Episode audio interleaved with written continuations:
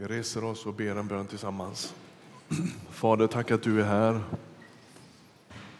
Vi tror att du har ett alldeles särskilt ärende till oss i de här frågorna som rör generationsmöten och generositet oss emellan. Nu ber vi öppna ordet för oss och öppna oss för ordet. Tack att du hör oss när vi ber. Amen. Varsågod och sitt.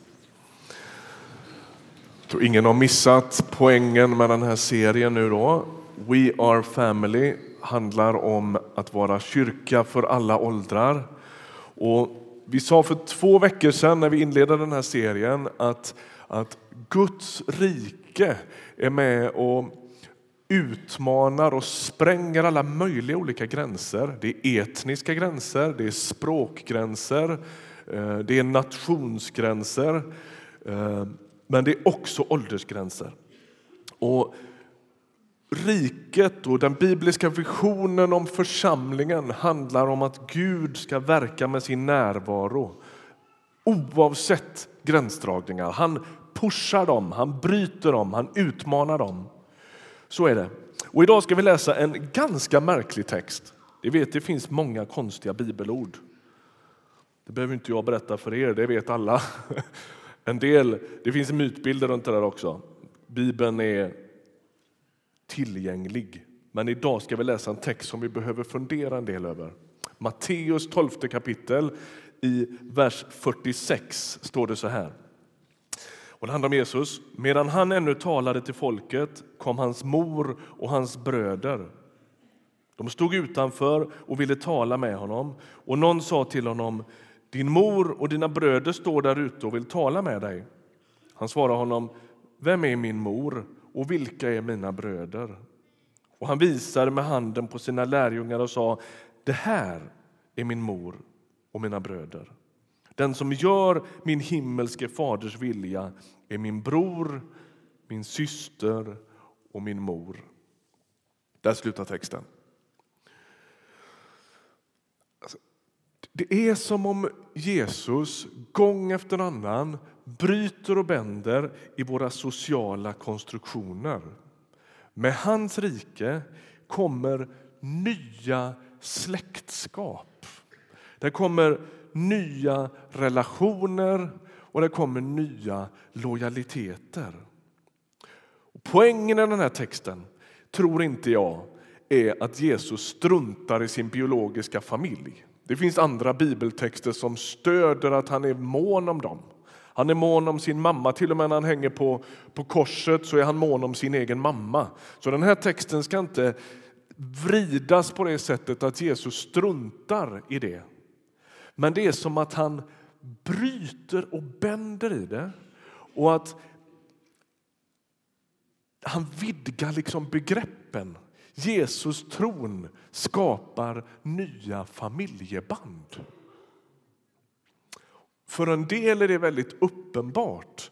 För ett par år sedan var vi några stycken här i kyrkan som var på en resa i Turkiet. Och vi mötte en man som eh, var kurd och som har mött Jesus och börjat följa honom, låtit döpa sig, kallar sig kristen, kommer från en muslimsk bakgrund. Hans familj tog avstånd från honom. De sparkade ut honom. Hela byn sparkade ut honom. Och de inte bara tog avstånd, utan han fick ett pris på sitt huvud. Och hans egna morbröder och andra var efter honom. Eh, alltså det hände saker i mötet med Jesus. De klassiska sociala konstruktionerna utmanas då. Och innan vi går vidare skulle jag vilja presentera två blindskär som jag tänker på när vi pratar om familjen och kyrkan. Vi kom, det kommer att kretsa lite kring dem i min predikan. Den första är att kyrkan blir någon sorts aktör i våra liv som sörjer för den andliga biten. Ungefär som man lämnar bilen på service hos mekonomen eller någon annanstans. Va? Och man, eh, man går till vårdcentralen och gör lite hälsoundersökningar. Så har man kyrkan som liksom sörjer för den andliga biten och som blir någon sorts serviceinrättning i mitt liv. Det är dit jag går för att liksom inte tappa bort den delen. Så.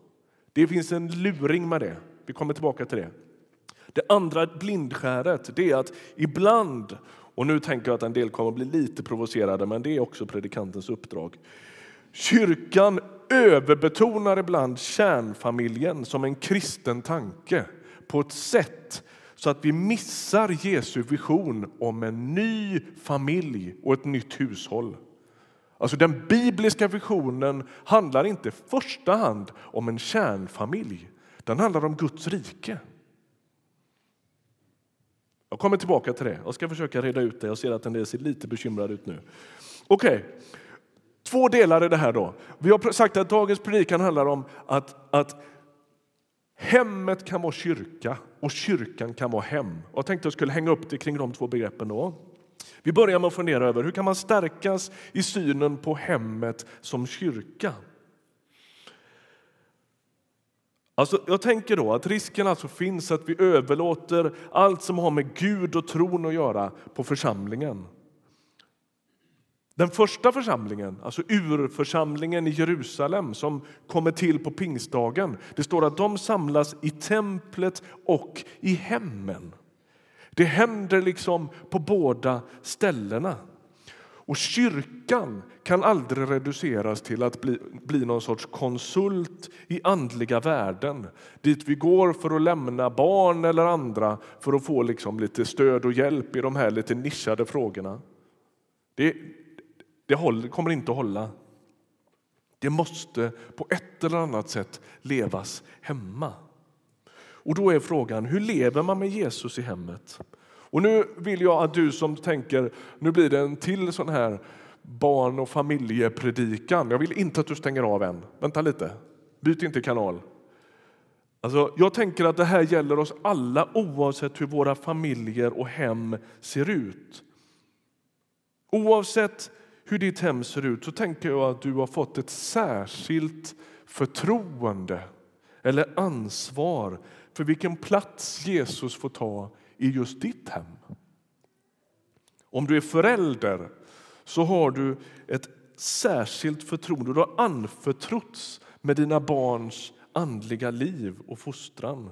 Det ansvaret ligger inte först och främst på ungdomspastorn eller ungdomsrådet eller på kompisarna. Utan det finns ett förtroende som är lagt i ditt knä när det gäller de frågorna. Det finns ett perspektiv i Bibeln av hur tron liksom förs vidare från släkte till släkte. Och Det där skulle jag önska att vi liksom fick fatt på. Och då hör du vad jag säger. Det är inte nödvändigtvis mamma, pappa, barn konstellationen. Den kanske inte alla här inne, eller jag förstår att alla inte känner igen sig i den. Utan ett hushåll, det som har med ditt hem och dina nära relationer att göra. Där kan Jesus ta allt större plats. Jag tänker att alltid när vi talar om ett djupare andligt liv så är det viktigt att betona de små vanorna. Och det kommer det att bli också idag. Johanna var ju inne lite på det innan här. Jag skulle vilja ge dig några väldigt enkla råd. Det är ju lite förmätet att göra det på sätt och vis. Vem är jag att göra det? Jag kommer tillbaka till det strax. Men tre stycken enkla råd ska du få av mig idag. Det första är, tänk om ni, om det inte redan händer, skulle be en bordsbön varje måltid. När våra barn var små, eller innan de föddes med, så, så har vi bett bordsbön att göra än idag. Eh, och jag vet att jag kommer ihåg när vi började fundera på, vi bad gode Gud välsigna maten. Och när vår Jonna var liten så frågade hon vem Ove Gud var. Han är inte här idag, va? han är i Japan, eller hur är det? Ove Gud välsigna, tyckte min pappa var jätteroligt. Ove Gud välsigna maten. Eh, men sen så började vi fundera över det där lite. Det är liksom hela bordet är fullt med käk, hela kylen är full. Behöver vi be att det här ska bli välsignat? På sätt och vis känns det som att det redan är det. Och så tänkte vi vi skulle nog vilja att det där blir en, ett uttryck för ett tacksamhet istället. Och så ändrade vi på det där och så bad vi tack gode Gud för maten. Därför att det, det är liksom det är viktigt att få påminnas om det hela tiden. Det här som står på bordet här nu, det är djupast en gåva. Det kan man inte ta för självklart. Jag var och besökte en god vän till mig som är pastor.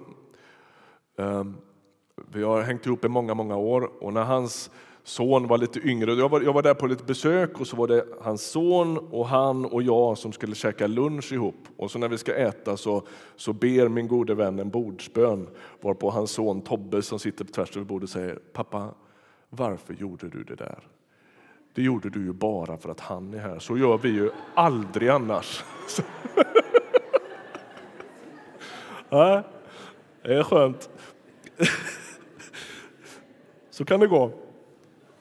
Jag tror att det är en god vana att göra det. Ehm, på det sättet påminner vi oss och varandra om att Gud finns, precis som Johanna var inne på, mitt i vår vardag. Han rör sig i vårt hem med våra mest basala vanor och behov. Där är Gud. Gud är inte liksom, reserverad för de extraordinära erfarenheterna. Han är här. När du sitter och äter din middag eller din frukost och, och, och liksom bjuder Gud, på, inte på något konstlat och maxat sätt, men på ett enkelt avspänt sätt få komma ihåg det här hade inte funnits här om inte Gud hade varit så god och barmhärtig.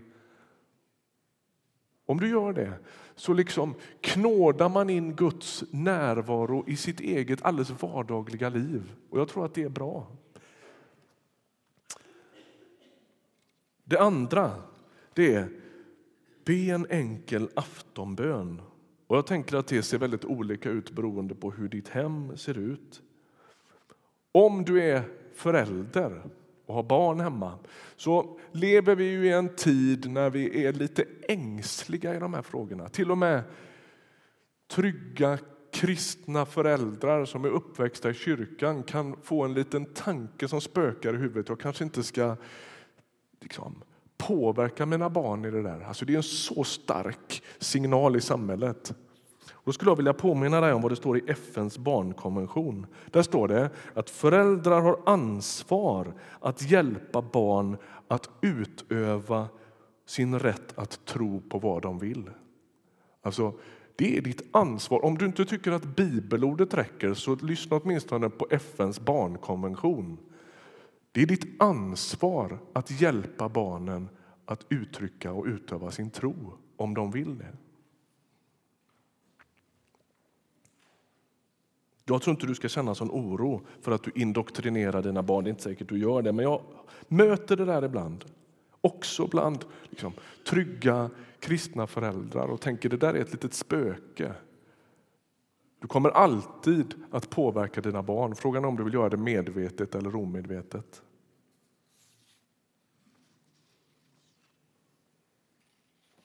Just när det kommer till att liksom dela vår tro med andra så är det som att vi har fått någon sorts punka i vårt självförtroende. Vi tror inte att vi kan det, vi tror inte ens att vi bör det. Jag tror att du ska knåda in det i din familj på ett sånt här enkelt sätt. Inte forcerat, inte flåsigt, utan bara genom de goda vanorna.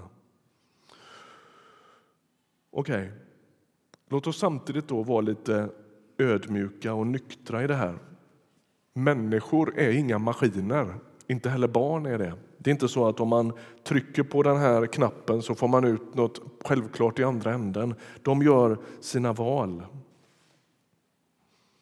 Om man får bli personlig lite så är det så att vi har bett bordsbön hemma hos oss flera gånger om dagen och vi har bett Gud som haver barnen kär under hela våra barns uppväxt. De har varit på läger, de har gått i ungdomsgrupper, de har varit på frizon och Torpkonferensens barn och ungdomsgudstjänster. Och vi tycker att vi liksom, ja men du förstår. Och det är ju vår stora sorg att de på något sätt har vänt församlingslivet ryggen. Och jag vill säga det idag, därför att jag vet att du sitter i bänken som delar den sorgen. Och jag vet också hur hårt man kan döma sig själv som förälder. I mina sämsta stunder, i mina sämsta stunder, det är inte så ofta, men då kan jag tänka så här. De människor som har sett min kristna tro på närmaste håll, de blev inte sugna.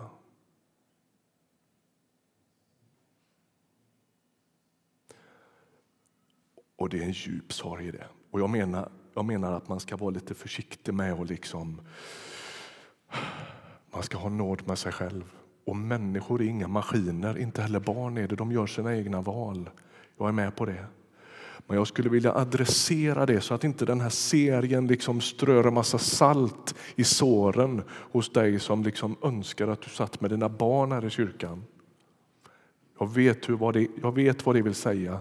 Det är ingen lek att jobba med den frågan. Men jag tänker ändå så här.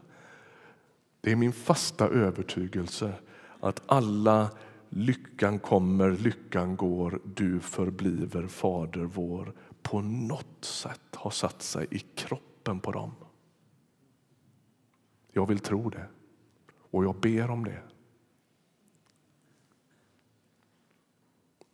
Min tredje råd det är gå på gudstjänst. Försök göra det till en naturlig sak i familjen. Och återigen, jag är med på att det finns lättare, det är lättare och det är svårare i olika familjer. Men kämpa lite för det. Därför att om man kommer sällan så blir det en ond cirkel. Det är då man tänker, men jag känner ju ingen här. Vi fikar inte med någon, våra barn har inga kompisar här. Och så kommer man allt mer sällan och så, ni vet hur det blir va? Det blir inte lättare utan det blir bara svårare. Jag skulle locka dig och uppmuntra dig. Det är värt att ta den fighten. Kom ofta på gudstjänst.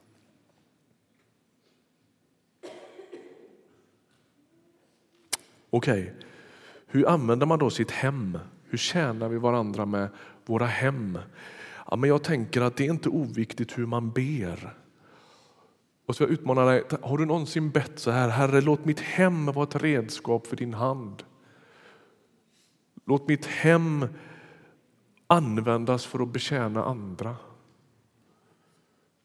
Du har suttit ner och med din almanacka uppslagen och funderat inte bara över liksom alla andra plikter och race som man ska löpa utan, utan hur, hur, öppna, hur, hur liksom blir vårt hem en välsignelse för människor så att det smakar någon sorts Guds närvaro om vårt hem. Kan vi bli lite generösare? Kan vi bjuda in någon? Kan vi, vad kan vi göra? Tänk på Siv och Kenneth. Ett bra exempel. Okej, okay, hur kan vi då stärkas i synen på kyrka som hem? Och då vill jag att du ska höra att när jag säger kyrka så menar jag inte det här huset. Gud bor inte i det här huset. Utan kyrkan är relationerna, församlingen. Och då är vi tillbaka på den här texten. Det är som att Gud, eller Guds rike spänner i den här frågan om vem som är bror, syster och mor. Alltså, att tillhöra en sån här gemenskap det är att få plats i en ny familj. Kyrkan blir min nya familj. Jag hoppas att det får vara så. Det är min dröm och min bön att det är så man ska känna när man kommer hit. Låt mig få läsa en bibeltext från Jesaja. Vi var inne och nosade lite på det här perspektivet för 14 dagar sedan. Där det står så här. Jubla du ofruktsamma som aldrig har fått barn. Brist ut i jubelrop du som aldrig har fött. Den övergivna ska få fler barn än den gifta kvinnan, säger Herren. Gör mer plats åt ditt tält, spänn ut dina tältdukar. Snåla inte, gör linorna längre, slå ner pluggarna stadigt.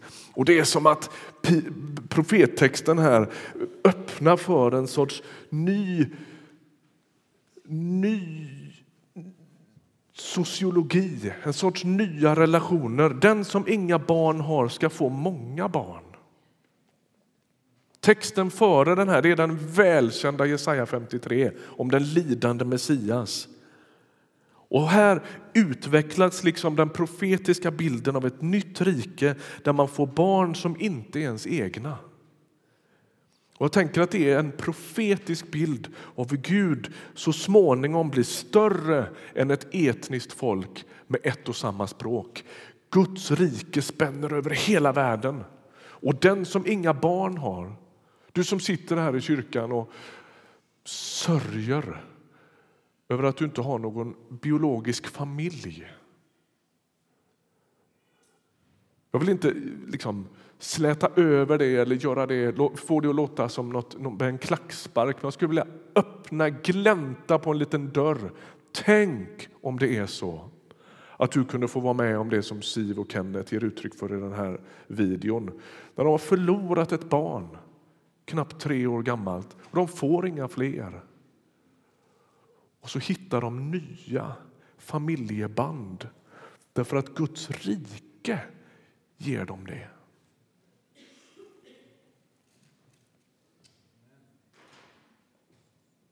Biologi och genetik är inte det avgörande. Utan den som ingen egen familj har får en i tron på Jesus.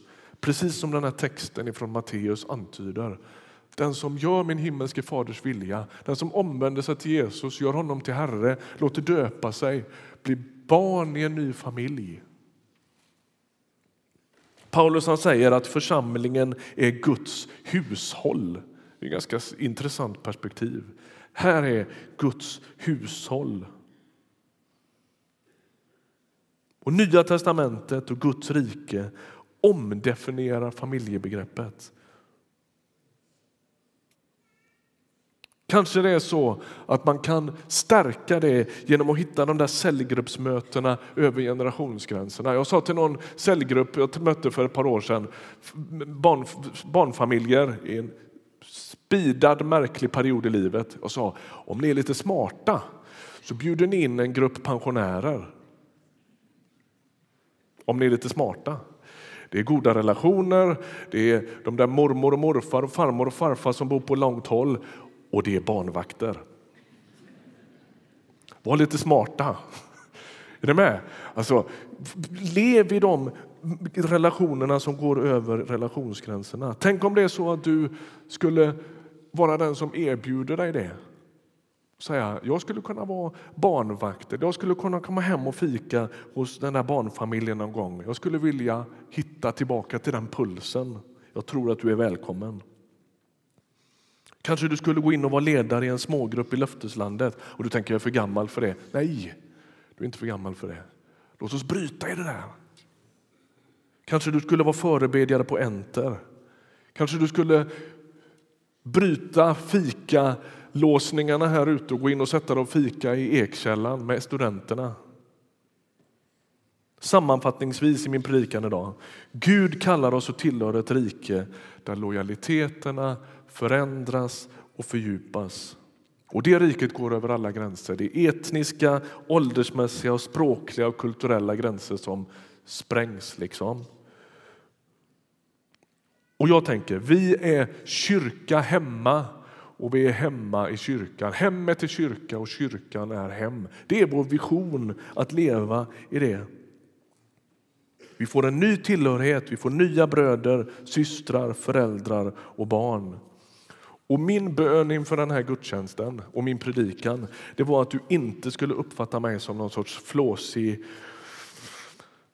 eh, gympaledare idag kom igen nu ska du spänna bågen lite till. Utan jag tror att det kan finnas en vila i det där. Tänk om du skulle bjuda in Jesus i de där vardagliga situationerna och märka det skapar en annan botten.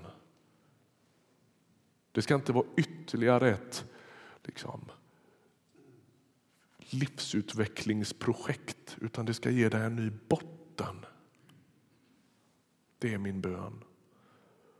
att kyrkan skulle vara hemma och hemma skulle vara kyrka i meningen att Gud är där, han rör sig där, han verkar där.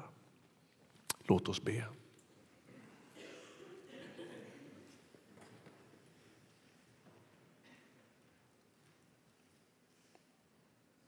Herre, du är ständigt överraskningarnas Gud. Tack att du kommer och utmanar våra liksom, tvärsäkra konstruktioner. Du bryter och bänder i dem. Och herre, nu vill jag be att du skulle hjälpa oss att vara just precis det här. Jag vill be för alla hem som representeras här inne just nu. Vi ber att du skulle ta lite större plats där. Vi ber att du skulle vara där. Vi ber att du skulle påminna oss om att du är närvarande i våra familjesamtal, när vänner är på besök, när vi har släktmiddag, när vi borstar tänderna, när vi lever våra liv i vår vardag. Då är du där. Tack att du inte bor i några hus, du bor i våra liv. Och Vi vill också be för vår församling. Vi ber att vi inte skulle vara en direkt spegelbild av ett ålderssegregerat samhälle. Vi ber att få ge prov på något annat. Ge oss mod att bryta och bända i de gränserna. Jag ber att den som inga barn har skulle få barn här. Jag ber att den som inga föräldrar har skulle få det. Jag ber att den som inga syskon har skulle få det. Hjälp oss att bli det du har tänkt. Amen.